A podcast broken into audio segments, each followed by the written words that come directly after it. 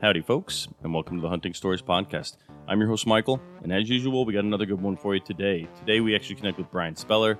Uh, Bryan is a listener who had the, uh, the the the guts, the the balls, whatever you want to call it, to reach out to me and say, "Hey, man, love your podcast." He actually found a connection with Jermaine Hodge, who's been on the co- uh, the podcast several times before because they're both military. But he was brave enough to reach out and say, "Hey, I've got some stories I want to tell." So, to the listeners, if you have some stories, take a take a hint from Bryan and reach out to me. I'd love to have you on. Um, but I want to say thank you to Bryan for reaching out and for sharing his stories. Um, beyond that, guys, we're now live on Carbon TV Media. Um, so please go check us out there. Uh, it's going to be kind of a rolling release where the episodes come out one every day, but still new ones every Monday. Um, but just one more place that uh, we're spreading the good word and some good stories. Beyond that, guys, let's go ahead and kick this thing off. Um, let Bryan tell you some of his stories. Thank you.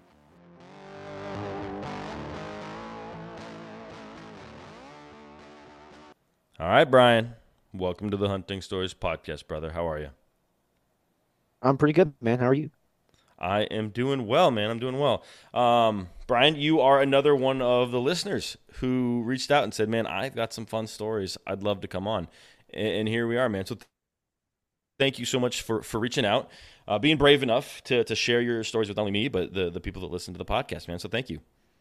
Yeah, man. Um, yeah, I, I just saw your story about Western Hunt Fest and was like, let's see what. Yeah, I'll go to that. Sure. you should. you should. It's a hell of an event. Last year, I had tickets to go, and I got COVID, and I couldn't fly there. But I plan on going to. I think they have five of them this year, so I'm going to try and make it to at least two. They got one right here on the Air Force Academy. Yeah, no, I'm going to be at that one for sure because so, my, my hunting buddy lives about five minutes from there. So if you're going to be there, Bryan, let's meet up. Uh, but oh, let's, yeah, let's, yeah, I'll be let's pause for a second on all that. And why don't we introduce you, sir, to the people that are listening so they know who they're hearing some stories from. Uh, yeah. So, uh, my name is Bryan Speller. Um, I've been hunting since I was uh four years old. I shot a squirrel. So I, quick aside, when I was a kid, I could always find my little red wheel or bow with two wheels on it, and uh, I could never find an arrow at the same time. And I remember the day I gained consciousness, I would say, was like I remember being in my front yard seeing a squirrel and seeing it was close in the tree and remembering wh- where I had put the arrow the last time I saw it and ha- having the bow already. So I remembered to slide under my garage door as a four year old and I ran in there, grabbed the arrow uh, out of my dad's uh, bow case and ran back and shot that squirrel in the foot pinned him to the tree for a second and he took off. And then my dad was watching the whole thing through the window. And so he's got like, we, we bring the arrow in, there's like a hair on it, and we, they're flipping out. They can't believe a four year old just shot this squirrel with a bow. And I'd so, be so proud. oh yeah, he was stoked. But um but yeah, so a little bit about me, man. Uh I kind of lived all the place growing up. I wasn't like a military brat or nothing. My dad was just in his career. So, um, we I've lived in Michigan, Indiana, Alabama, Tennessee, and I graduated in Tennessee. Uh, went to school, was an idiot, and went to college. And I put uh, college in parentheses because, you know, but uh, yeah. so I dropped I, out. I can see you doing the air quotes right now, right? Yeah, yep. And so I dropped out, joined the army, and um, my I've got stationed in Washington, uh, Fort Lewis, Washington. And the first thing I did when I found out I was being stationed there is uh, Google or YouTube over the counter elk hunting in Washington. I knew they had it because I had a friend that lived in uh, down by the Oregon border in Vancouver. Yeah. And uh, so I got with him and you know that kind of set that journey off as far as my western hunting is is concerned. But I grew up whitetail hunting, you know, with a bow. Uh, I killed my, I shot my first one at ten, shot another one at eleven, and killed one at twelve. Killed two at twelve with a bow, and um, I killed probably one a year, two a year, every year since. Um, and I never really uh killed. I never killed a big one for a while. Yeah. Uh, and then I killed one when I was 15. That was a big. Uh, we were in Alabama at the time. Yeah, Alabama, and I killed a big one. uh, during the youth season, my last youth season, which I this is kind of a aside. I don't know how I was 15 years old hunting during the youth season. I felt like I had every advantage a grown man had, but you know, whatever. Um, took it. So, um, yeah, that's kind of my background. Um, avid fly Cool. fisherman, bass fisherman, everything outside, duck hunting, especially duck hunting, And you do you bounce back and forth between Washington and Colorado, or are you uh, uh, in Colorado at this point? I'm a resident of Colorado. I'm a resident of Colorado now. got it. So, Cool, um, man. Very cool. Well, you know what's yeah. awesome is that your first memory is of hunting. Um, I wish I could say that. I don't like. I'd have to think back. It's probably like jumping in leaf piles. Probably about the same age of about four, but that's pretty. That's a that's a pretty impressive little hunting story that a four year old little Bryan was shooting a squirrel with his bow. I, I've shot a squirrel with my bow, and I think that's impressive. And I did it at like 38. so so good on you, Bryan. Yeah. Man, that's that's pretty that's pretty awesome. Um, but cool, man. It's it, it's nice to understand a little bit about where you come from. So let's let's just jump into it. So I know you have a couple stories for us today. Why don't you set the stage on the, on the first one? I think you said it has a little to do with kind of the, the lineage of your family and, and some hunting land. So let's let's dive, let's dive into it. Yeah, man. So, um, yeah, I remember being seven and eight and nine years old, like thinking like, uh, and my dad would go on these trips every week with his brothers and my, you know, my uncles, um, to Ohio. And, uh, we didn't, so I have family that lives in Ohio that they would go hunt with. And, um, we didn't have anywhere really that we hunted. We had permission, or they had permission on some Yeah, places, and that's where they would go hunt. They would kill some some good deer every year, and these weren't, you know, everyone's kind of I, I want almost want to say spoiled. Like now you get on Instagram and you see a 165 inch deer, and you're, you you don't even bat an eye, but like what you don't realize is like that's not that's never that's the new normal. You know what I mean? That's the new thing that people are just going out and shooting these monster deer. Um, people have always killed monster deer. Don't get me wrong. I'm not saying that, but you never saw it like this. So, yeah, um, and you know, they're killing these 130, 140 inch deer and, um, they, and they, my dad would come home, you know, with the rack or like the story and then take it to the, the taxidermist. And I remember like being a kid, like, take me, take me, take me. And I remember when I was 10, my, when I was 10, he decided, he was like, I, I shot my bow. I had a Browning Micro Midas and I'd shoot that bow every single day. I mean, for hours, just, um, I didn't, play video games or nothing like that. I, I just shot. And my yeah. dad, I guess that was the year he was like, you know, it's time to go. And so he took me. Um, that year I got a Diamond Edge, same bow every kid starts with. And uh, I went to, I think we went to Michigan that year because my uncle was living in Kalamazoo at the time. So we went to Michigan. I shot a deer in the butt at eight yards uh, at 10 years old. And then my that same deer ran, ran past my grandpa, who then missed it. And you know, there's probably an, a, a deer somewhere or a carcass now somewhere in southern Michigan with a Easton 5570 in the side of it that I shot at eight yards. But I shot that deer the next year. I had a big buck uh, at 11 o'clock in the afternoon on the last day of the hunt. Comes into 15 yards, and I draw back. And I, looking back, I had target panic. You know, obviously as a kid, you're not you're not comprehending what you is going on, especially when it's that. And I was like, what pin do I put on this deer that's 15 yards away? I'm gonna put the green, and yellow one on him and let it fly. I uh, I shot that deer right in the back strap, and he took off and survived. And then when I was 12, um, that's so after that year, my uncle Todd got a farm in uh in Ohio, and not a big one. It's it's small. It's maybe 65 acres total. hmm Um, but it's in a very good place because the the land behind it isn't hunted um at all. So it's like Okay. this sanctuary that we're up against. And um that year my cousin killed his first deer after I had backstrapped one. And I remember my other cousin had killed one, and I was like the last one up because we're all the same age. So I was like the last one to go. And I remember like telling my dad because we had the opportunity to go rifle hunting in, in in Alabama when we lived there, and I didn't want to. I wanted to do it with a bow. I remember that, and uh, not that I thought the rifle was going to be too easy or anything like that. I just knew I started with the bow. I had to do it with the bow.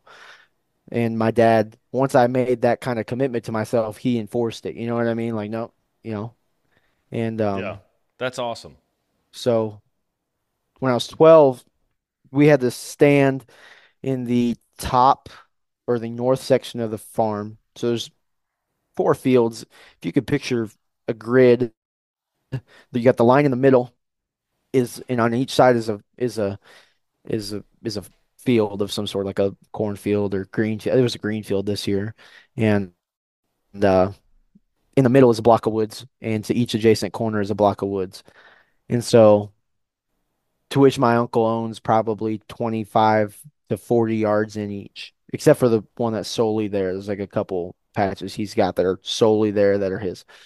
And so, um, I was sitting in a double ladder saying the same one my cousin had killed his first deer out of. It was a small eight point. And I remember like sitting there and I was so cold, man. And I was so cold. And I drew, I was like, I'm not even gonna be able to draw my bow back. What am I doing here? And so I was like, I should draw my bow back and see. And I, I kind of got up to do that and I couldn't get it back. So I hung the bow back up. And I was like, well, I'm gonna sit the rest of the morning. And then next time I know not to wear so many clothes because now I'm cold and I can't move. So I uh I remember watching across to the opposite uh, corner of the field, and I, I was watching this deer. And you remember those first couple times when you were hunting, when you'd see a deer, especially because like I was 12 and I was hunting by myself. So I mean, my dad was also hunting on the same farm. It's not like I, he just dropped me off in the woods, but I walked Yeah. one way from the house, he walked the other, and I had a phone. So Well, this um, is new to me. I mean, you say I remember, but I am a new hunter. So I've only been hunting for a handful of years. So this is but you remember new. the This first time you saw a deer though while you were hunting, right? I do. I do. I Yeah, didn't have a and it was tag, but I do remember the like, first time I saw an elk when I had an elk tag, and I was like, yes, "Oh my it's on, it's on, yeah. yeah, yeah, and I remember watching that deer come through, and it was two does, and I watched her come through uh, a hole in that tree line, kind of a little trail that had cut through. And I took a very good mental note of it, and I took a picture of it. And I remember getting back to the house because my cousin had sat there the day before and seen deer that were far away too. And there was a tree stand at the at the house, which is also on the property. okay. And so um, my I told my dad, I was like, "Hey, I want to put this stand up." He's like, "Do you know where?" I was like, "Yeah, I keep seeing deer right here. I want to go put this stand up." And I hate to make a long story short, but it's gonna evolve in the evolution of this story of this farm. So, um, he, we go out there and we put this stand up at 12 o'clock in the middle of the day, and he's like, "You feel comfortable in it? Are you good?" And uh, we walked back to the house to eat lunch. And I remember sitting there eating lunch, and I could not wait to get in that tree. I couldn't. I mean, something was telling me I, I had to be there. You know what I mean? And so yeah, I, I, my dad, I got up early from eating lunch. He said, "Where are you going?" I said, "I'm, I'm gonna go sit." He said, "You're gonna sit in that tree right now? It's one thirty in the afternoon." I said, "Yes." I put all my stuff on, put my harness on, and start walking out there. Get to the tree, climb the tree, pull my bow up. And I remember I would always take a picture of the deer because as a kid, like no one believes you, like, oh, I saw this many deer. And so I'd get back to the, the house and they'd be like, no, you didn't. And I'd be like, no, look, I did. Look. And so yeah, uh I had I didn't have a rangefinder, you know, so I walked out to 20 yards from the tree stand. I stepped out 20 yards and I drew a two zero in the field. And I stepped out to 30 and I drew a three zero in the field. And I knew that 30 was the farthest I was going to shoot. And um, I'm sitting there for man, like it's like two o'clock in the afternoon. So it's not exactly prime time, you know what I mean? And I was just sitting there for 20 yeah. minutes and I kind of looked up and there's this button buck quartered away, standing where I had just kicked the dirt up in the 20. And so I drew back and I remember like, I was like, this time you're not going to put your all your pins on him. You're going to put the pin on him and shoot. It's it's not going to be a, a oh shoot. It's going to be a settle down, let that you know, let it go. And so I did, and I shot that deer, and she was he was hard quartered away. I put it right behind his last rib. He didn't drop a lick of blood, but I watched him run off into the next field. And I remember as I lost sight of him, I could just see his tail waving. And so I got down about 20 minutes after that, and I kind of started walking, following his tracks because there was no blood. And I remember I was like, I'm just gonna walk to where I last saw him. Hopefully, there's a speck of blood. Because you gotta remember, I've been down this road twice. So, Yeah. and I just remember like crossing the little this in this green field, just coming up, and there's this little knoll that's never flat, you know. And so Yeah. I I looked over, I said, "Oh my God, there's a dead deer right there with my arrow in it." So I Oh, I called bet my that felt dad. amazing. Dude, I was 12 years old. All, I was alone, you know. And so I called my dad. I was like, "Dad, I just killed one. I just killed one." He freaks out. Obviously, he's like, "Did you see it go down?" I said, "No, I'm standing next to it. It's dead. I'm it's dead. I killed it."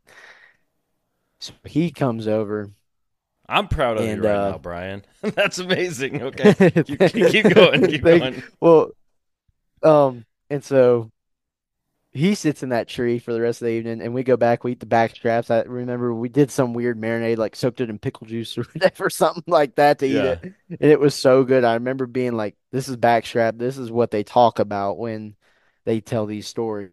And so two days later, my grandpa comes in, and I go sit back in the same stand. I still had another tag, you know, for a buck Oh or a boy. doe, and killed two doe, Yeah. uh, two does. and I technically a buck buck's antlerless. So I go back in the stand, and uh, this time I put a 10 in the field. And so I had uh, I had bought myself, I saved up all my money that summer and bought myself a Trophy Ridge Pursuit sight. For those of you listening that know what that is, it's, it's like the cheap version of a slider, like a, a Hogfather or Yeah. an XL.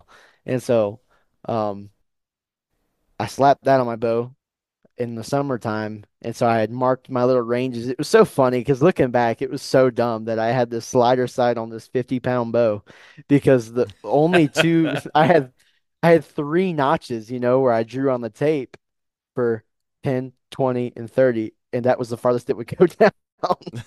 So um just because you know as a kid you don't have I don't have a draw length at all. I'm shooting 21 inch draw. So um And uh well, I'm sitting there, my grandpa's sitting in that double ladder stand directly across from me. I can see him, he can see me. He's on one tree line, I'm on the other. And this doe comes out, and my uncle had missed her, and I knew he had missed this doe because she had a giant mole on her face, and he had talked about it. And so this doe comes out, and she's right underneath me when I see her. And I'm like, oh crap. Because it's breaking dawn, you know what I mean? It's bright early in the morning, it's still cold. And uh my grandpa was like, I wonder if he's gonna shoot. And he was like, Why hasn't he shot? He doesn't know that during this time I'm still putting my release on. Like, and I sneak my release on and grab my bow, knock an arrow, and somehow this doe hasn't spooked. And she steps out at 10 underneath this little tree beside me, and I smoked her. I spined her, actually. That was interesting because I had, like I said, I had the slider sight that I had never moved from 20 yards, and I shot her at less than 10. So, uh, I spine her, get down, shoot her again. And so that was like my that was my little checkmate to my other cousins who had killed deer before me was I did it with a bow and I killed two of them. And um that was I got that monkey off my back, so to speak, and uh moving down the line in 2013, uh my dad we we had finally had like a giant deer show up on camera. Uh and we all called him Big Nasty. And my dad missed him on the very names. first day hanging a stand. Yeah. I, you know, I go back and forth about them. Like, I think some of them are like, I think like the TV industry has kind of taken the deer naming thing so far. Like, they're giving these deer like people names. You know what I mean? Like, yeah, I'm going after Frank today. So I'm going after Ben today. You know what I mean? Like, I just think that's a That's little silly. weird. Yeah. My I, so I have a you bunch of deer in my yard, and I let my kids name right? them, and it's fun to see them grow. So we, my son was determined to have the biggest deer named, named Bingo, and so then we just ran off of that. And so there was Bingo, and then uh, Lingo, who's littler than Bingo, but still pretty good, uh, and then. Rhino, yeah, because he only had one horn. Uh, but was as big as bingo. It's just it's a fun little thing to do, especially with your kids. Um, Yeah. yeah, na naming them like Frank, You got, Carl, got the Steve. it's fun with the yeah, it's fun like with your kids and stuff, but like you got these grown men out here with 40 deer on their 400 acre lease and they've got them all named. It's like, all right. I mean, if that's what gets you going, you know, Yeah, it's like Santa's reindeer, man. But Yeah. yeah, continue. Sorry. So, yeah, we had Big Nasty show up and Big Nat, I mean, at the time, this was the biggest deer we had ever seen on camera. I mean, we are like on go mode for this deer. In my, the first day there, November, we had went this midweek, a mid first to second week this time, so it was like November 8th. And my dad was hanging the stand that we now call Big Nasty and missed him at 20 yards. He was in there bedded with a doe while he was hanging the stand, and they surprised each other. And uh, he calls me all shook up. And that year, I missed a giant that was completely different from the same stand I had killed the two uh, in 2012. And this was, I think, that, I want to say this is 2013, Okay. maybe 2014. Uh, uh, yeah, something like that. It's been so long now. But um, he calls me and he misses him. And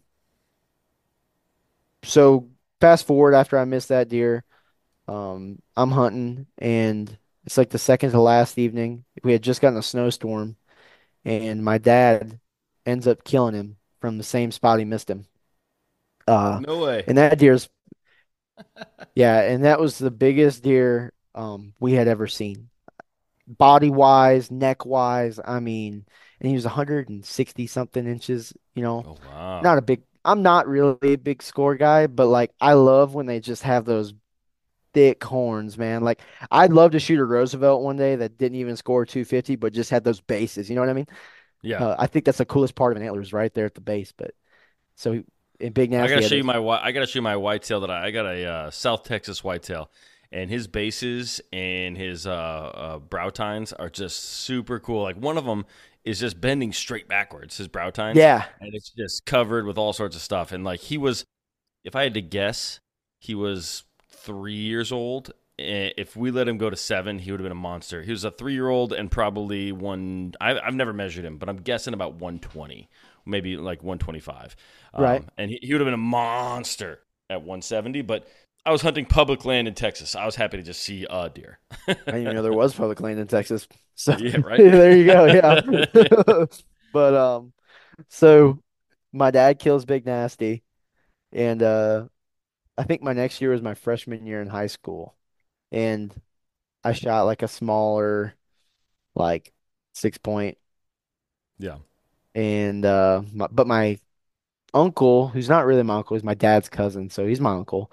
His nephew, uh, who's not me, during the shotgun season. So uh, Ohio is cool because it's one buck a year, and uh, they have only a straight wall cartridge or shotgun season. It's only like there's only two weeks out of the whole, whole season you can hunt with a gun, so it gives the the bucks a chance to grow. Okay. And um,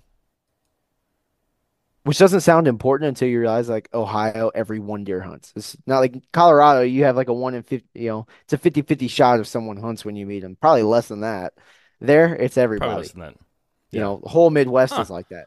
So I did not know that. I did know that like opening day of rifle is like a holiday, and people and people don't go to school and stuff like that. But I didn't know that that, that, that there's that many hunters. That's Oh, that's it's pretty awesome. crazy. It's crazy. Um, so during the shotgun season, my uh, uncle's nephew Isaac shoots with a shotgun a deer that scores 173 inches. The same, I think it was the same year as Big Nasty. And a key detail to this that we'll circle back to is when the deer was dead on the ground and Todd was looking at my uncle and they're both looking at, they're both hunting. Um, he his neck was kinked up because he was so wide, he wouldn't lay flat. hmm And uh, I mean, the deer is as wide as my shoulders and just mo monster of a deer. And uh, so fast forward to 2017, yeah, 20 no, 2016, my dad goes um I think he left the house. He got to my uncle's house at 5 a.m., shot his bow after driving to make sure it was on in the headlights of the car, and then I mean he got his ta I think he got his tag at Walmart too because Walmart used to be 24 hours back then. And Yeah. so Some of them, some of them still are. And so he he he got his tag hunted, and that more so leading up to that, my uncle Brian, who I'm named after, had just called him and saw it said, "Hey, I just saw the biggest deer I've ever seen in my life." And my dad goes out and, and probably 20 minutes into hunting shoots that deer from Big Nasty at 40 yards, um, the same spot. Um, that's another key detail is Big Nasty, and um, So the big nasty at this point not being the deer, but it's being a the name of stand. the Yes, stand. Yeah. Okay. yes, it's the tree that we've uh, that that we. That's the one where usually if you're gonna kill a big one, it happens. So he shoots this deer and it's got a freak like caribou paddle for a brow tine. It's an awesome looking deer. I'll have to find a picture That's and, so and cool. it to you afterwards. But that deer is like 170 something inches, but he's got the same neck and face as Big Nasty. You know, you can tell they're related. So it's really cool. Um, he's like the offspring of the one he had killed. And cool. um, so 2017, we didn't kill any big ones. In 2018, uh, was my first year in college, and I had, you know, I I remember that summer I bought a new bow to me. It was a Bowtech experience. I still shoot it. Um, bought a whole set of arrows, everything, and I told myself like I was working in Michigan at the time as an electrician's apprentice before I went to college. Before I decided I wanted to give college a quote unquote try. Um, okay.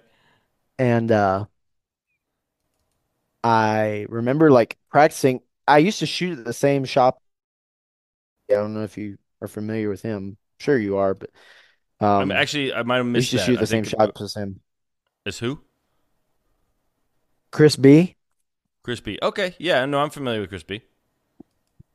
Yeah, so I used to shoot the same shop as him, Three Rivers Archery in uh, I think it's Livonia, Michigan. But I remember shooting like the little jackpot league there, like doing everything I can to get ready for the hunt.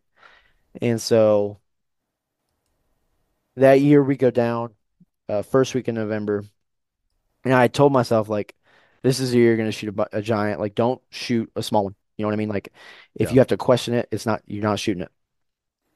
And and that's I hate to say that because like that makes me sound greedy, but like the the thing is is every I think every kind of hunter gets into this progression of it stops being about like I know I can go out and harvest a deer, you know what I mean? Like I don't have to prove it to myself I can do that every year, so I'm okay with being picky, you know. And it's not like I'm, I'm trophy hunting. Maybe I am trophy hunting in the sense, but I think there's a challenge involved in holding out for a specific animal.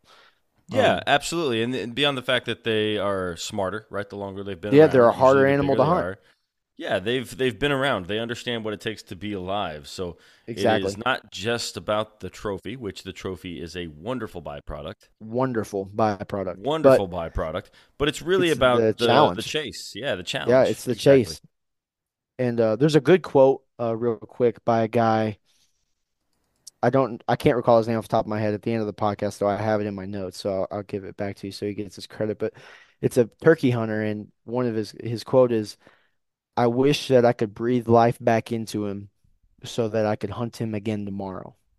And I that sticks with me because I think the hunt to me is, is is more of what it's about. But anyways, so um, I decided I was gonna hunt Big Nasty at the stand every single day. I wasn't gonna leave it. You know what I mean? Like I'm hunting there. That's where the big deer are. Yeah. I don't even want to leave nothing to chance. And so my first, you know, we were there for seven, eight days. Um, my first all but Ben one of Rodgers those Lee. I googled it, Ben Rodgers yes, Lee. That's it. That's Ben it. Rodgers Lee. Yeah. Um, so those first, so the first morning I sat in the stand, uh, to the south or to the east of Big Nasty, uh, uh, on the biggest woodlot there. Like called Ninja, and we call it Ninja because you have to be a ninja to get into this tree stand. I don't know how my uncles were hanging tree stands back in the day. I know they probably don't do that anymore, but um, they used to. I mean, like ninjas. I I was 18 years old. I could barely get into that tree, okay. and uh, but it was about 10 feet into the wood line on the edge of a cornfield where the first two rows had been cut. So I could see about 40 yards into the cornfield, and the edge of the trees are all about sapling level trees. You know what I mean? Like where the deer can make a scrape. And there's a hot scrape right there. So I sat there the very first morning because my dad wanted to sit Big Nasty because last time he sat there the very first morning, he killed the biggest deer of his life. So I go there that afternoon. Uh, I think I saw maybe one or two bucks and chasing does. And it was it was a good hunt, you know, it was a good sit, but I didn't see any big ones. And the next morning, uh, I went to climb the stand, and uh, as I'm climbing, I got there late, like it was breaking. I like to be there before daylight, so Okay. It was daylight. It was shooting light when I got in the tree, so it was or becoming shooting light. That twilight period, if you kind of, you know what I mean. Yeah, I know what you're So talking I, about. I'm Absolutely. climbing Yeah. the tree Yeah, so I'm climbing the tree and I'm looking to the backside of the tree and there's a doe, but she's not looking at me. I, I know she hears me, but she's not looking at me. I know she's heard me walking. And I look, I kind of peer up behind the tree and there's about 135, 140 inch uh, buck on her. And they are, I mean, he's 40 yards, she's 30, and they're going to work their way towards me if I get into this tree. And keep in mind, I'm climbing up the other side, so they can't see me. So I get to the top. Got it. pull my bow up. I hook, you know, hook my harness up, pull the bow up, knock an arrow, and I'm. I remember looking at this deer that I had somehow gotten to the tree stand now, and he's still there, um, tending this doe. And I remember looking at him like, that's a big deer, but not yet. You know what I mean? Like it's like the fourth day, and I was just, I just couldn't do it. You know what I mean? Something was telling me to hold out, and You got a good I gut feeling. I'm hoping here, Bryan. Yeah. I'm Oh I'm yeah. not good And enough so, hunter to hold out on anything, but you keep going, keep going, man. so. Um, that I sat all day that day, and that afternoon I saw one, and I just I ran out of light as he was giving me, and he was a big one, man. I, he was probably you know that quality, that age class of deer that we're looking for, and I just ran out of light. So the next morning I hunt there, the next evening I hunt there, didn't see another deer, and the next day was the last day. Now all my big deer encounters there, aside from that one in the morning, I had seen deer far away, you know what I mean, but I hadn't the Closest ones have been in the evening, aside from the one in the morning that I passed, as far as like shooters are concerned. And um, yeah. My uncle wanted to hunt there, right? And he's older than me. And my dad's telling me, he's like, man, you your uncle hunt there. I'm like, no, no, no, no. Let me hunt there in the morning tomorrow. Then you can hunt it in the afternoon. See, I thought after saying this, I realized I had made a fatal mistake because every encounter I had was in the afternoon where I could possibly shoot one. It was like middle of the day afternoon. And um, So I was like, well, I'm gonna hunt ninja for the last day. And my cousin, who was like 13, um, he was actually shooting my old bow. He is, I'm hunting ninja, and he's hunting Crazy Eight is another stand we have, and he's probably 200 yards farther east of me. So you've got him on this tree line slash block of woods on kind of watching the same cornfield. Me about 200, 250 up from him right? And then my dad is like perpendicular to me the very corner of this field, right? Okay. And then Big Nasty is the farthest from me. So we're all kind of not on this tree line, like close enough to like see each other, but we're all in that same group of woods. And um, I remember it was the last evening. It was the very last evening.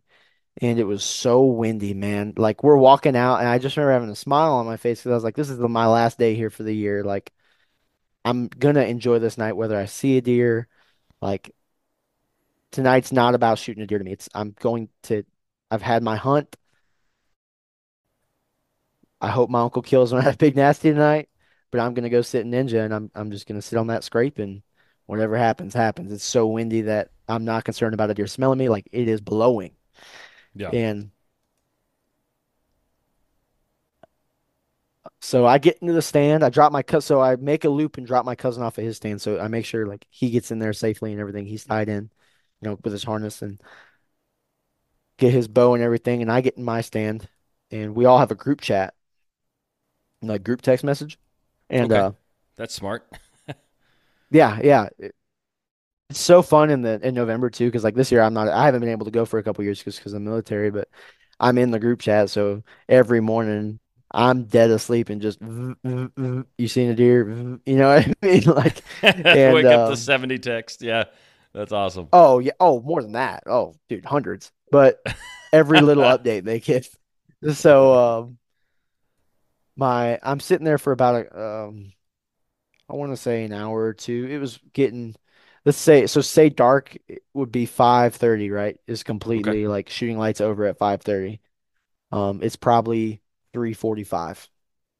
Okay. And Plenty of time. my dad calls me. He's like, "Hey, Yeah, so my dad calls me. He's like, "Hey, I think your cousin just shot one, and I think he spined it. You need to make sure." He's like, because you know, like as a kid, you know, especially if it's your first deer spining one, it's hard to watch a deer die, and and I have a lot of remorse seeing it, even though it's a necessary thing for the hunt to happen and for the harvest to happen. It's still like it's it is hard to watch. You know what I mean? Especially if you're 13 years old and you shoot one in the spine and you have to shoot it again. You know, and um. I get there, he didn't shoot it in the spine. He shot it in the femoral artery, and the deer was dead before it hit the ground. I, like, but he's looking at his first deer, right? And I'm like, we're high fiving. I get his picture for him and for his dad, and I send it in the group chat. And um, the driveway is about 300 yards away, and it runs parallel to this tree line. And um, it's the opposite of where we're hunting, uh, the road into the farm. And, Okay. and we call my Uncle Tom, who is my Uncle Todd's dad, and he's like three. So he gets on the tractor and and pulls down the driveway, and I walk, I drag Chase's deer, my little cousin, but drag it to the road with him. And like before they go back, you know, because they're they're gonna ride the tractor back to the house. They're like, hey, you want to come on back and start, you know, working on the deer? And I was like, nah, you know, man, I got 45 minutes of daylight left in this hunt before I gotta go home for another year. I'm just gonna go sit it out. And um, ooh, I'm shaking. But uh, Well, that's I that's get good. to That's good. Keep going, man. I uh yeah I I'm walking back to the stand and you know uh, cornrows you can see a long way up them and I remember looking as I'm getting close to my stand I'm creeping back to my stand because I'm walking back during the prime time you know what I mean like I should be in the stand right now if I was Yeah. really concerned about killing the deer and I look up a cornrow and I see a deer and it's big I can't tell I can't see horns I can't see any of that I just know it's a big bodied deer that I'm looking at 300 yards up this cornrow and well, you know, probably less than that, but you know what I'm saying. A long way up this corner, and it's so windy inside the corn, you can't hear anything. And it's it's windy enough in the woods that they'd have to be close for me to hear him walking on dry leaves. So I climb back in my stand, I hook back up and uh, knock my arrow and everything. And uh, I had made some noise getting in there. So, and I'm not saying this is what brought this deer in at all. I rattled because I was like, I made some noise. I might as well leave a deer noise to maybe settle the nerve of whatever was close. And um, it's getting so dark as say 5:30, right? It's probably 5:05. I stand up in my tree. I, I don't like to sit down in a tree stand because then I have to stand up to shoot. And I don't like shooting them having to sit down because you could possibly hit your knee or whatever. It's just easier to be standing up and I can see what's going on. Yeah. And um, I remember kind of looking, and if you remember how I described Ninja, there's these row of saplings on the edge of the field, and there's a hot scrape probably 25 yards away to my like peripheral. I'm not looking out into the field. I'm looking down the tree line. And um I remember seeing an ear flick. And um I'm sure you've been in the woods long enough to know like there's times when you see something and you're like that is that's what I'm looking at right now. You know, like I'm looking at a deer right now. Even though you don't see the whole thing, you're like that I I knew in my head I was like that was a deer. Yeah. So I grabbed my bow and I remember seeing the ear flick, and I remember, you know, it's not dark, but it's getting dark. It's getting twilight to where, um, color is not popping anymore. And you got to remember the the color of the antler tine of a deer is roughly the same color as a cornfield. So I'm looking at this deer and I see the bases move and I was like, shooter. Instantly, I was like, that's a shooter. And he's 25 when I see him. He's gonna walk. He's making his way towards me. You know what I mean? Okay. Yeah. So he's gonna end up at if he keeps coming the road he's coming on, he's gonna be at five yards. I mean, he's gonna Okay. be right there. He's coming. I thought they would be in the corn further. He's on the tree line checking these trees for scrapes. And I just remember like hooking my release up.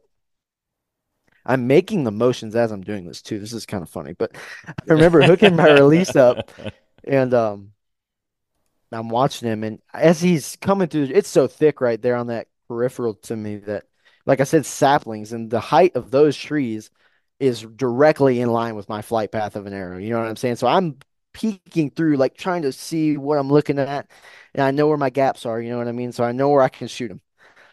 And I knew he was a shooter. And he just he's checking, he's licking this branch. And he's licking this dang branch, man. It felt like forever. Because as I'm watching him lick this branch, I'm counting, you know, I'm looking at the brows and I'm like, okay, yeah, shooter, big brows. He's for sure. You know what I mean? It's not a question. And Duh. um he start he puts his head down and it was like all at once he was like, like it's time to start walking towards this dude. And he starts coming, man. And I remember being like, okay, 20, okay, 15, draw, draw. I'm holding. He's at 10. Find a hole in this tree to shoot this deer because he's getting closer and he's gonna he's gonna step on you. Like I'm in a tree, but like he's gonna be at the bottom of the tree, you know what I mean? And so Yeah. I'm like, all right, there's my hole, 10 yards, mm, eight. All right, stop. And I, I shot and I heard the arrow smack him, you know, right in the spine and he drops. And um So you shot him from like above. yeah. That's crazy. Okay. Not not that far above though. I was not that high in the tree, maybe 13, 14 feet. So Okay. But yeah, but like straight down, like you, you. Oh, it's yeah, like hard almost to straight think about down. hitting a lung. You just went straight center mass and, Well, put a I- spine shot. I held it low. I wasn't trying to shoot him in the spine. It just, Okay, you know, happened. So gotcha. Yeah. I uh and I shoot him and you know spine him and when he right the arrow hits he throws his head back and falls to the ground. And when he threw his head back that's when I could see because keep in mind everything's been blending in this whole time. And I once I saw the bases I was like don't you look at those antlers. And um when I saw when I saw his head tip back um and when it hit the ground it didn't lay flat. You know keep in mind like I told you Isaac's deer didn't lay flat. So I'm thinking big, nasty, big. You know what I mean? That's my that was my term in my head, like big, nasty, big. Don't settle for Yeah. less. You You're know. about to rename that tree stand to something, whatever this deer is. Yeah, Um, that's awesome. Okay. So I yell, right? I'm like, oh my gosh. And uh my dad hears me yell because keep in mind he's only 300 yards away maximum. And so he calls me. He's like, "What happened?" I said, "I just smoked one. He's big, nasty, big. He's dead. He's down. He's right here." Um, because I think I did clip a lung, right? Like he was bleeding a lot. You know what I mean? So, um, and uh, he's like, "Okay, I'm on my way. I'm on my way." And during this time period, um, me and my dad used to run bloodhounds, uh, like before tracking dogs were cool. Like we did that. Not to sound like a hipster or nothing like that, but like we were we would get calls like all the time in November. Hey, we just shot this deer, can't find it. Can you bring your dog? And uh, I'm climbing down the tree, and uh, my like one of my mentors, like on the fishing team, I was bass fished competitively in high school. So he calls me. He's like, "Hey, man, uh, you think you can bring that dog over?" I said, "Raymond, I got it. Oh, I just shot a giant." Hung up the phone, and, and uh, and so I'm I get to the bottom of the tree and I see my dad because he's running over. You know what I mean? I told him he was dead right here. And my dad, and I look at the deer and look at my dad, and I'm like, throw my bow down, run to my dad, hug, hug my dad. Yeah, I'm like, you're not gonna believe how big this deer is. And he gets up to me and he like I go to look at it and like by this time the adrenaline's like going crazy and the group chats obviously knows what's going on. The group chat's blowing up. And so my uncle in Michigan calls me and FaceTimes me. He's like, How big is it? You know what I mean? I heard you just shot a giant. And I'm like, in, I'm still shaking, you know what I mean? But I'm holding the phone up and my dad comes up from behind me. He's like, Dude, he's got 18 points. Wow. And I'm like, I'm like, No way. Right? That doesn't exist. it doesn't exist here. And um I go count. Sure enough, man, 18 points. And I take a picture, send them to my buddies on Snapchat, and they're like, I'm like, how big? I well, first of all, I'm like, I just shot a giant, and everyone's like, BS, picker, it didn't happen. Here's the picture, bud. Like, and and they're like, oh my god, that's 180 inch deer. And I remember being like, yeah, man, I don't know what he scores. You know, I never seen a deer this big. And so we get him quartered up, skull cap him, everything, and we go we take him home and we've tracked deer on this ranch in Tennessee called Dunaway and there's a scoring guy there. They have like a scorer and like groundskeeper and but he scores deer. Okay. Like that's part of his job there is to score the deer. And so cuz we don't know what, how to score a deer, you know what I mean? We've every deer we've ever had was scored by a taxidermist and like we've never like had one where we are like really that curious and the whole drive home um, I don't know if you're familiar with this. It used to be bigger than it is now, but bowhunting.com, like bowhunter die, like the show um, they posted the picture and it goes crazy viral. So like the whole ride, 18 hours drive home is just my phone blowing up, you know? Yeah, and, yeah, that's cool. And people are saying like, people are saying, dude, that's bigger than 180, and I'm like, dude, I don't know. Like, I think it's 170 inches. You know what I mean? Because my only reference is Isaac's deer, and he didn't lay flat. So we take him to Dunaway, and everyone kind of takes a guess at the score because they had like guys hunting there and I felt bad bringing this deer there because um, no one had killed one there that night, and it's a private club. You know what I mean? It's almost like a high. It's not like it's not high fence, but it's almost like those ranches in Texas where they've got like the sheds and everything where they're scoring yeah. deer. And so, um, Skyler is his name. He comes out. He's like, "Everyone, take a guess." And uh, a couple guys are like, one guy's like 170. I'm like, it. you're a loser. and another guy's like, I think he's gonna do it. I think he's gonna go 200. And I'm like, no way keep in mind, like I don't care really. You know what I mean? Like yeah, you're you're ecstatic and, regardless. Yeah, and he flipped his little calculator app around, and it was uh 206 and six eighths, and I was like, I was like, dude, my life just changed. like this is crazy. Um, and you know, kind of fast forward that he got the nickname the Beast, and so um from Ted Nugent, you had Ted Nugent on I don't know if you ever heard his quote, like "the beast is dead, long live the beast." That's where that name came from. But okay, um, that's awesome.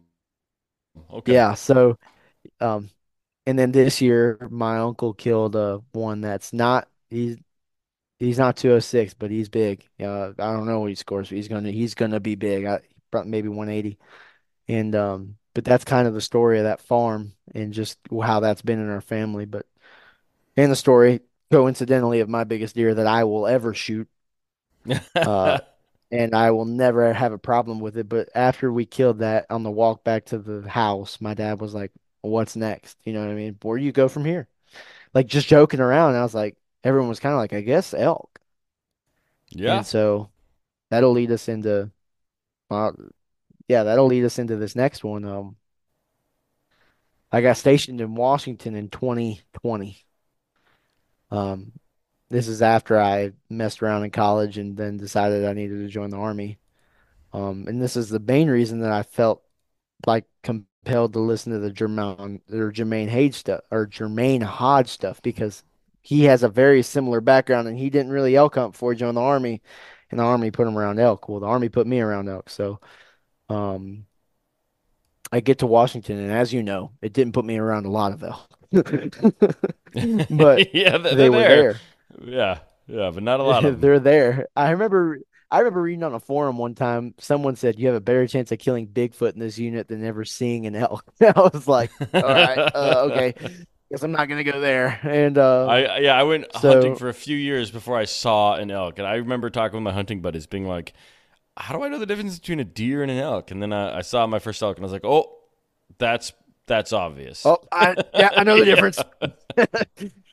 yep, it's I see it. And Yeah. so uh I got my so I got stationed there as a brand new private man, like living in the barracks and everything. And I uh this is before I was married, so I my mom brought me my bow and my hunting uh, like fishing equipment. like because they wanted to come out and see me one day. So I was like, "Hey, if you're coming, like, can you bring my stuff?" So she Yeah. brought my shotgun, my bow, fishing rods, and um I remember I bought this, dude, I bought this clapped out Jeep for like 1500 bucks. And I remember being like, I'm not gonna, every free chance I have, I'm gonna go look for elk. So every weekend for that, I mean, for the season, every single weekend, man, I was out looking for elk all over Washington, North Washington, I, on the western side, because I knew I was gonna hunt the western side because I, I wasn't gonna be able to have the time off to go like plan a trip east. Okay. So So you're going for the Rosies. I knew I was gonna be yeah, and so I was I knew I was gonna be Roosevelt hunter, Cascade hunting, and so um I ended up finding a bunch of elk, and then I got there opening day, and it turns out well, so I my buddy Ethan telling him just like he's in Washington, so um he's like one of the best people I've ever met. Like give you a shirt off his back, but he um we get we're like hyped for elk season, right? And so this first day I was like and I had bulls on camera, big bulls on camera, and uh I thought I had just hit a slam dunk because this whole time I'm blacktail hunting there. Because you remember the arc deer is like you have like 10 days of September with no elk season, but you can deer hunt. So I'm in the woods in Yeah. September, hearing elk bugle and seeing elk while I'm deer hunting in an OTC unit. So I'm, you know, I'm hyped. Like I know I've hit a slam dunk. Well, it turns out so did the rest of that county of Washington. Well, the whole western side of Washington. Because oh my God, I had never seen so many people hunting in one place. And I remember telling Ethan, like, we hunted that first day, and the only thing we ran into were other hunters, and we actually ran Bigfoot hunters who showed me all their trail camera pictures. There's some giants in there still that never got killed, but um, so I'm like, dude, we need to bomb somewhere else. So we literally like pull up all the like all the preseason scouting we should have been doing to have a plan B, right? We do in two hours at the gas station the night after opening day. Perfect. Throw a dart on the map, and I'm like, dude, let's go. I'll drive. Like we'll take turns driving. Let's go. So we go, man. And um, as we're pulling into this state land, this big, big chunk of state land that's bordered by private but walk-on timber company land. Effect here later. Um, we jump elk. I mean, at the tra like not the trailhead because there's not really a trailhead in like the timberland. Crosses the road at the front on the public. Only have two hours until shooting light because we've all night like and taking breaks to nap. So, um, I we uh we spooked those elk and I'm like sick. Let's drive three more miles into the state land and then hunt there. And uh, up in the morning and all these trucks pass us, and I'm like, not again. Where did we see elk? And um, this is something like I, I preach on my podcast is like time in the woods is the biggest killer. Like if you can put just time in the woods, not looking, I mean looking for elk, but not you're not looking for anything else. You're just hunting, like and diligently Yeah. hunting. That time in the woods is what will kill more than anything. That having the the patience to just be there. And so I agree. 100%, Um, man. It's about getting reps. Yep. And so that we drive right back to where we jumped those elk that morning, know, dark that night, I guess. And uh, I was like, dude, we're not gonna fight the crowd. Like, let's just hunt. So we stopped the truck right there on the side of that logging road and walked into the woods. And I tell you what, man, we walked 300 yards, and uh, Ethan puts his hand out. He's like, "Don't move." You know, he's like, "There's a bull, and it's legal, and it's 50 yards away. Don't move." and he had no idea we were there, and I had no idea. Ethan could see him playing his day, and then we kind of lost sight of him. And there, you know how that country is out there. These these little creeks that are ten feet deep. You don't even know they're there because the ferns are there. Yeah. So Like, and he's down in that bottom. So we go, like, I'm standing where we saw this elk. I'm like, where is he? And I look behind Ethan and I'm like, oh my God, there he is. He's 40 yards away. Don't move. Like, and so we start getting into it with this bull calling because he is now dipped up over the hill. So we're trying to call him back to us. During this call in, knowing what I know now that he was raking the whole time, I could have just snuck up the creek bed and probably shot him at 30 yards. I drew back on him at like 45 and he was just I just didn't have a clear shot and but that was my first you know season hunt in Washington and Ethan missed a cow that year and so you know how it is in Washington too. Like you get on these Facebook forums and groups and people are like yeah didn't even see an elk all year. And here I am like thinking like dude we just had two encounters. Like I could have shot one if I was better at hunting and Ethan missed one like yeah. like so like maybe there's something to what we're doing maybe there's something to this whole just go hunting thing And um, the next year, um, so fast forward, I'm married now at this point in time, and my baby is due any day now. And my dad, my parents had come up because um, they obviously wanted to be there when you know my Yeah. daughter was born, and so Is this the first time they were going to be grandma, grandpa? yes, Or yeah, did, yeah. okay, yeah, yeah, that's a So big deal um, for them. oh yeah, and uh, so we're me and my dad are sitting in the house. My mom and my wife are just out shopping or whatever. And um, he's like, "Do you want to go hunting tonight?" And I'm like, "I mean, I got a spot, but we got to leave right now." And this spot is the same place opening day. Remember, I told you like we couldn't buy a parking spot. You know what I mean? Like there's that many people there. But this is the middle of the second week of the season. You know, the season's only two weeks. So I'm like, "Oh, what can it hurt? Let's do it, man. Let's go." So I throw my camo on, grab my bow, we hop in the truck and go.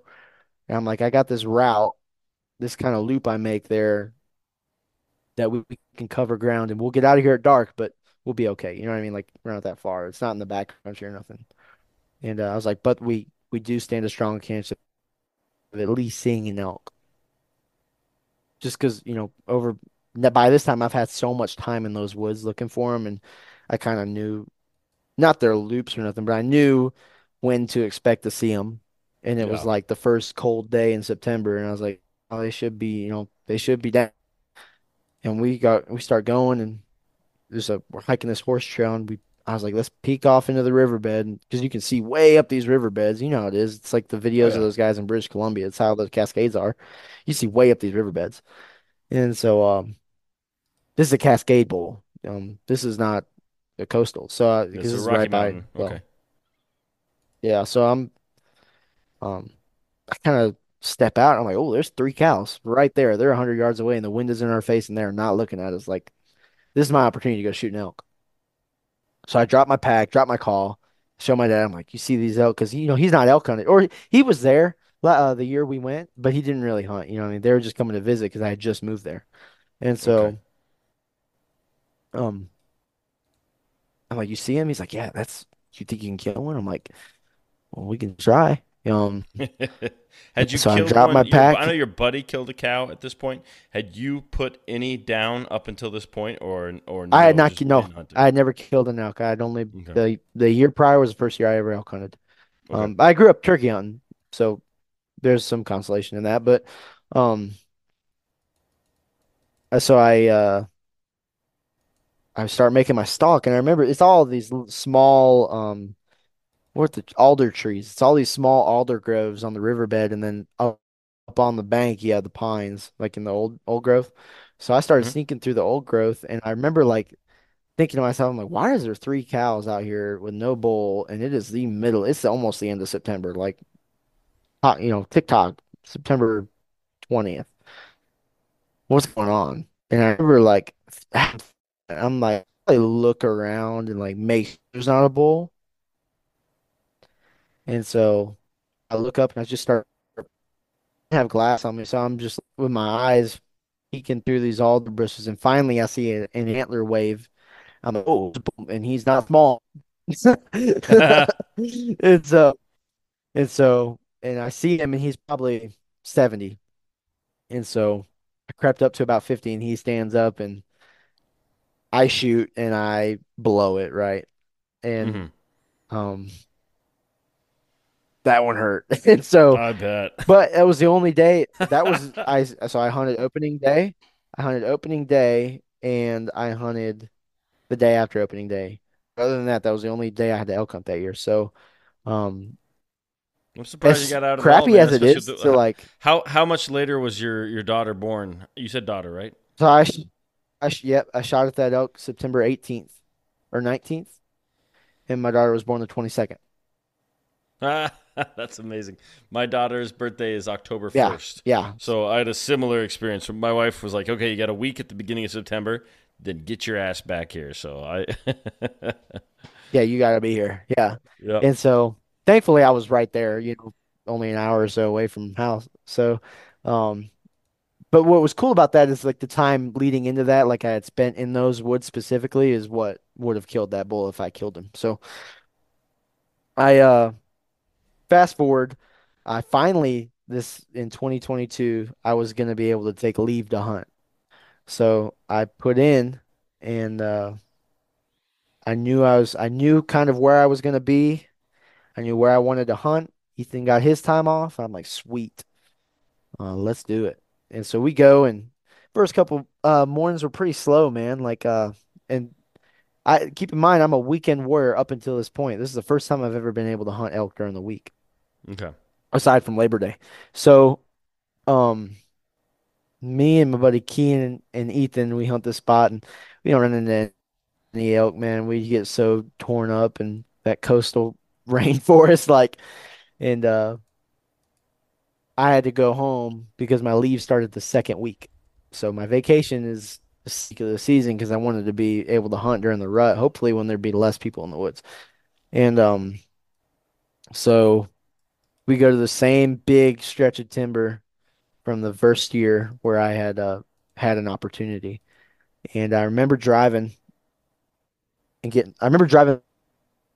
So it was the 20 so this day was probably the 19th or no this is probably the 18th see 18th 19th 20th 21st yeah four days so it's probably the 18th probably a couple days into the hunt right and um me and my buddy Kian because Ethan couldn't couldn't come up um we start hunting and we're going into the back of this unit and it was a dry year in 22 so I, in my head I'm like well elk need water every day there's no elk, there's no water on the coast right now. It's all on the rivers, so they're gonna be on the rivers. You know what I mean? Like, oh, just a rule of thumb is good to look by a river for whatever you're hunting for.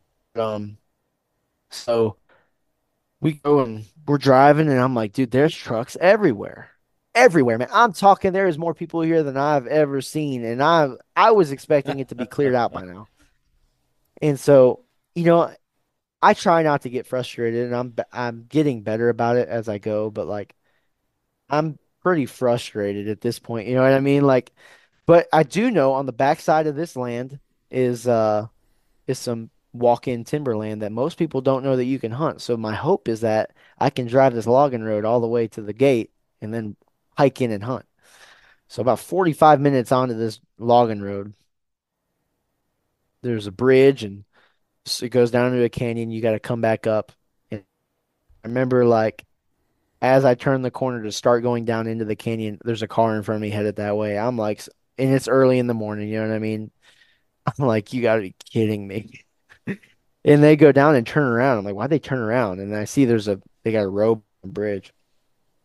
So it was about another two and a half miles back to that uh public walk-in, private walk-on timberland. And so and the river a river runs through it, difference. But um so I'm I'm pretty mad, but I'm like, all right, this is getting out of You know what I mean? Like and yeah, uh, so I'm like, this is what we're gonna do. I said, this has worked for me in the past. We're gonna get out of this truck and we're just gonna walk into the woods and hunt. We're just gonna hunt. I don't know. We're not gonna hunt. We're gonna hunt an area, but we are gonna hunt. We're not gonna drive this truck anymore. I'm sick of sitting down. Like, let's just hunt.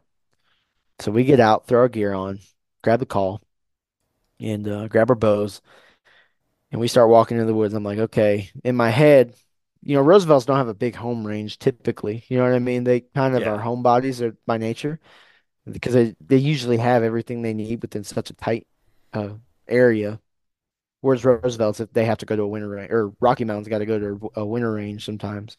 But um, so I uh start looking at little drainages on my onX, and I'm like, all right, we're gonna walk each, we're gonna walk above the river, and on the opposite side of the river is a drainage every half a mile, right? We're gonna bugle into each one of these. And so as I'm walking that way, I'm starting to see rubs, old rubs, right? And you know, elk leave a lot of sign. That's a like another thing, like for people listening, like you'll know when you're around them. Like there's, there's you're not gonna have a question of if they're there or not. Like it's not gonna be an old rub here, here, an old rub there. It's tracks, it's crap, it's everything, and you can smell them. And Yes, you can. I remember the wind was kind of blowing down into that drainage because the thermals hadn't come up yet. So um, I can catch the wind from the other side of the drainage. I remember like thinking like, did I smell a herd elk at one point? As we're not looking at much fresh sign, and then finally we get to this point, I'm like, dude, there is elk crap everywhere. There's a rub here. We should call. You know what I mean? That's a bright idea. Let's call during the rut. yeah. You know what I mean? Let's actually use this thing. So I bugle and uh I don't hear anything, but Keen is like, dude, no, I'm telling you, he cut you off. He's just far away and you didn't hear him. But there's a bull responding to you right now. And so I call again, and this time I hear him. I'm like, oh my God, did we just get the elk to bugle in Washington? What is going on? And so we're like hyped, like we're high fiving because now we're in the game. Like we just beat out 97% of the people hunting in Washington because we heard a, an elk bugle. So, um, like I remember we kind of crossed the river and we go up this bluff and into this reprod, and we just made a we made a critical error in doing so because it took us way too long to get there, and by that time he had shut up. So we got out of there. We didn't want to bump him out. So once that thermal started to come up now, you know, in the afternoon, we were like, let's just back out. You know, don't risk it. We got time. Um, so the next day we come into the same spot, do the same thing, get him to respond again. And I'm like, all right, let's do the same thing again. And it didn't work. Surprise, surprise. So, um, Kean, this is Kean's last day, and Ethan is gonna come hunt um the next day with me. It's a Saturday. So Friday King has to go home. Saturday, my one of my friends of all time, Ethan, he's coming up to hunt with me and call. And I'm telling him, like, dude, I've got a bull found. Like, I've got him found. He I, he's been here three days in a row. And so all I've been really waiting on is like the wind to be good in the morning. So I instead of going in from the river, I can go in from above him. And uh by this time I've got like I know what makes the bull respond. Like, 'cause you know, like you hunted with Jermaine, so like you've heard the best calling in the world. Yeah. Like you know, there's certain tones that they won't like. There's tones that they'll hear and be like elk. There's tones they'll hear and be like bugle too. You know what I'm saying? Yeah, So absolutely. Yep. 100%. like he would only want to bugle when you were you hit like a certain pitch as high as you could get on that reed. I mean, and so um me and Ethan get there early in the morning. There's no one there. It's the last second to last day of the season.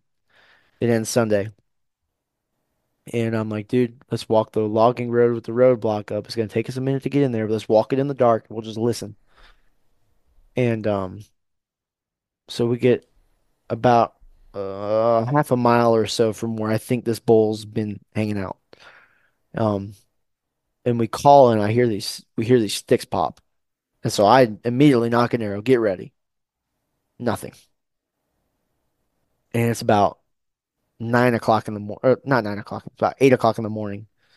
Um, is it, it's getting light enough to to really see in the bottom because we're in the bottom of the you know coastal range canyon. So um, Ethan's like, let me try and bugle and see if he responds. And he bugles. I'm like, no, no, no, no, no.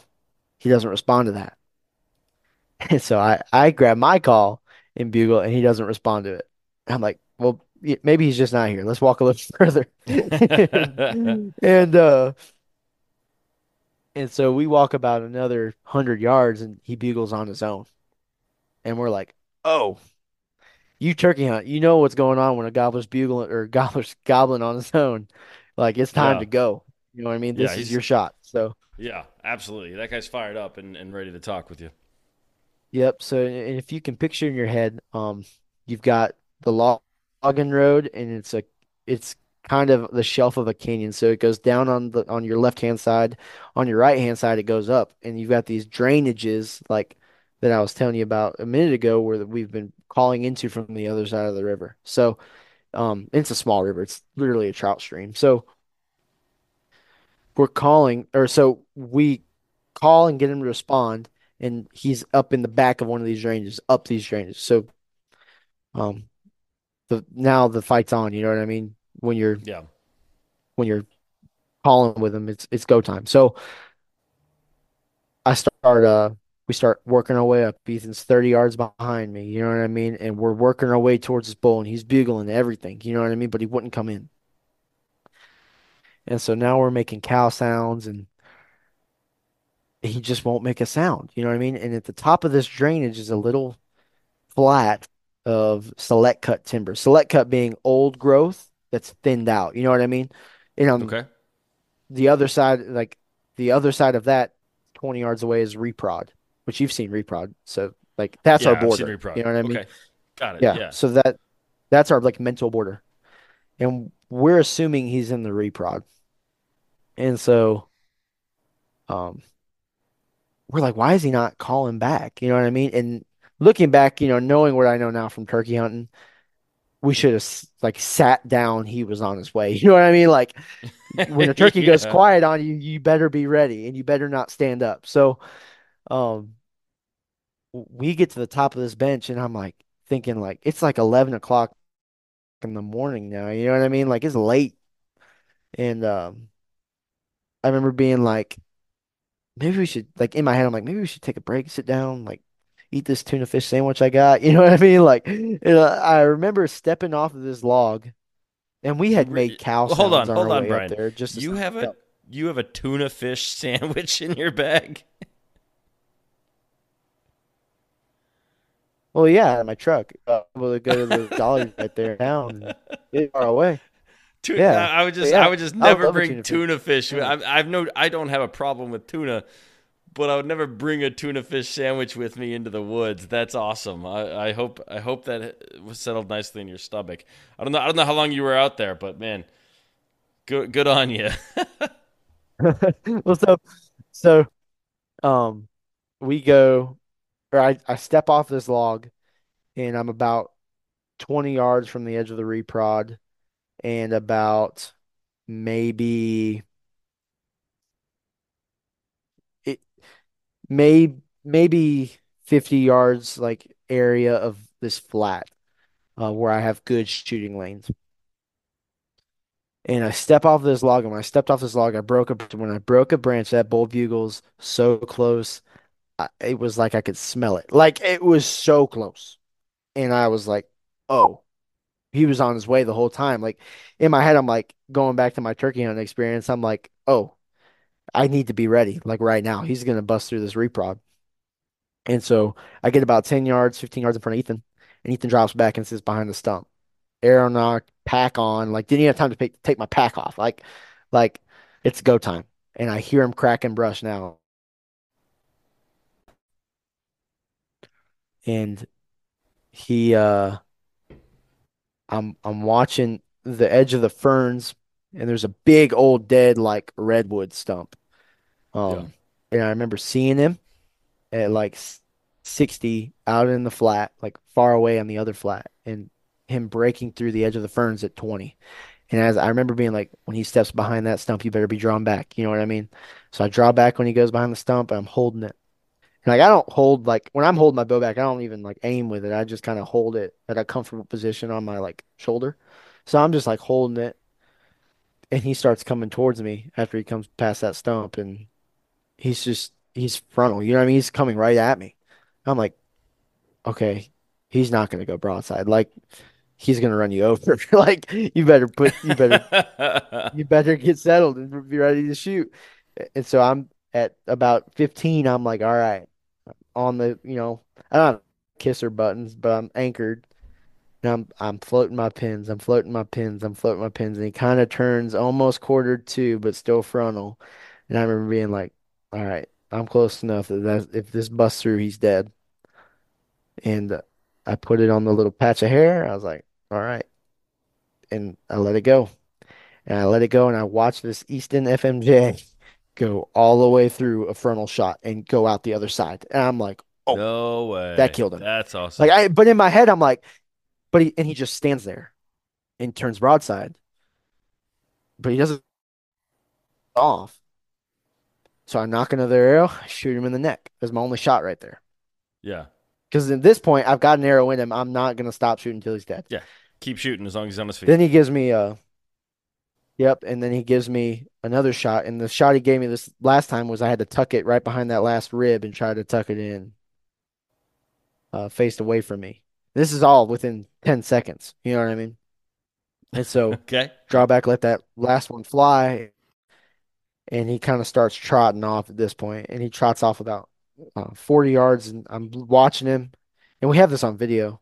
I'll share the video with you uh, after yeah. the podcast. But so we're watching him, and I'm like, he's 60, you know what I mean? He's 60 yards away, still standing. I'm like, Ethan, throw me an arrow.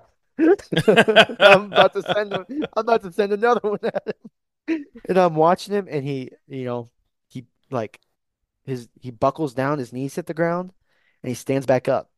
But this whole time, I'm just watching this river of blood come out of him. You know what I mean? And uh, I'm like, there's no way. In my head, I'm like, that's fatal, right? You know, but I've never killed an elk, so I'm like, that's what fatal looks like on a deer.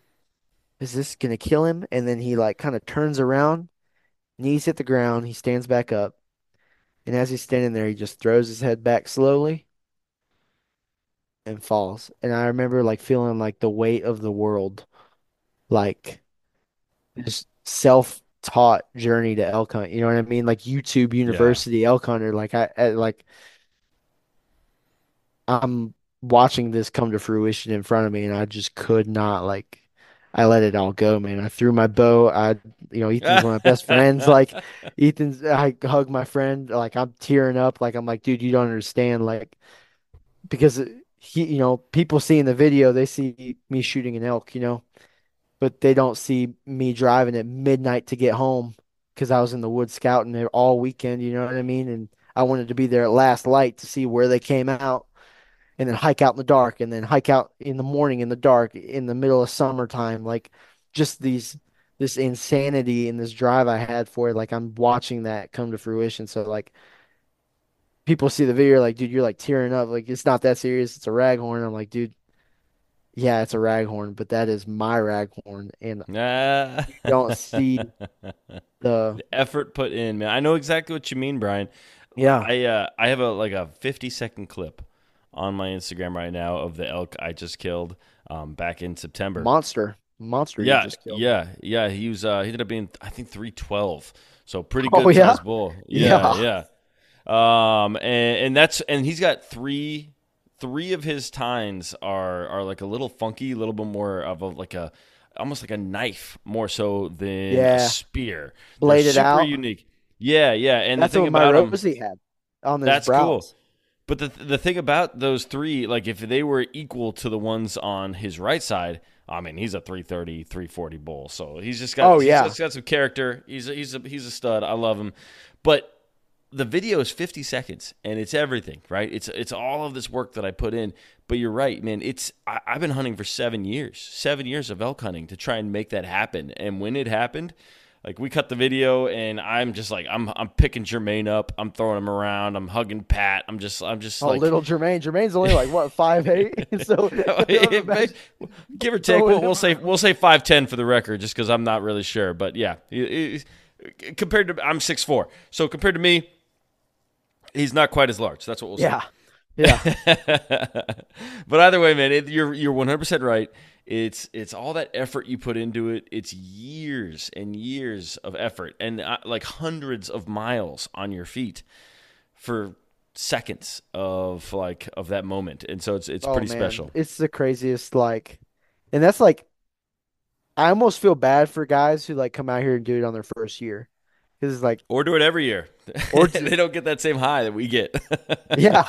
Well, I was I came close this year. I was trying to be picky, and now I'm eating pack soup. But I mean, I kill enough whitetail at home, so it's not a problem. But uh, I had a pretty good hunt this year. I had the spot and stalk of all things in Colorado. Like I did not expect to be hunting spot and stalk elk here, but I almost killed one. I was pretty almost killed a good one on OTC, but I was this year was just it was weird, man. Because I guess it was because I was getting used to hunting Rocky Mountain elk, yeah. and you know, like also coming from Washington, like there's this like level of confidence I had to teach myself when I walk into the woods that the elk are actually going to be there. You know what I mean? Like you have to convince yourself, like, well, they might be in this unit before you even step foot in the woods. And now Especially in Washington, yeah.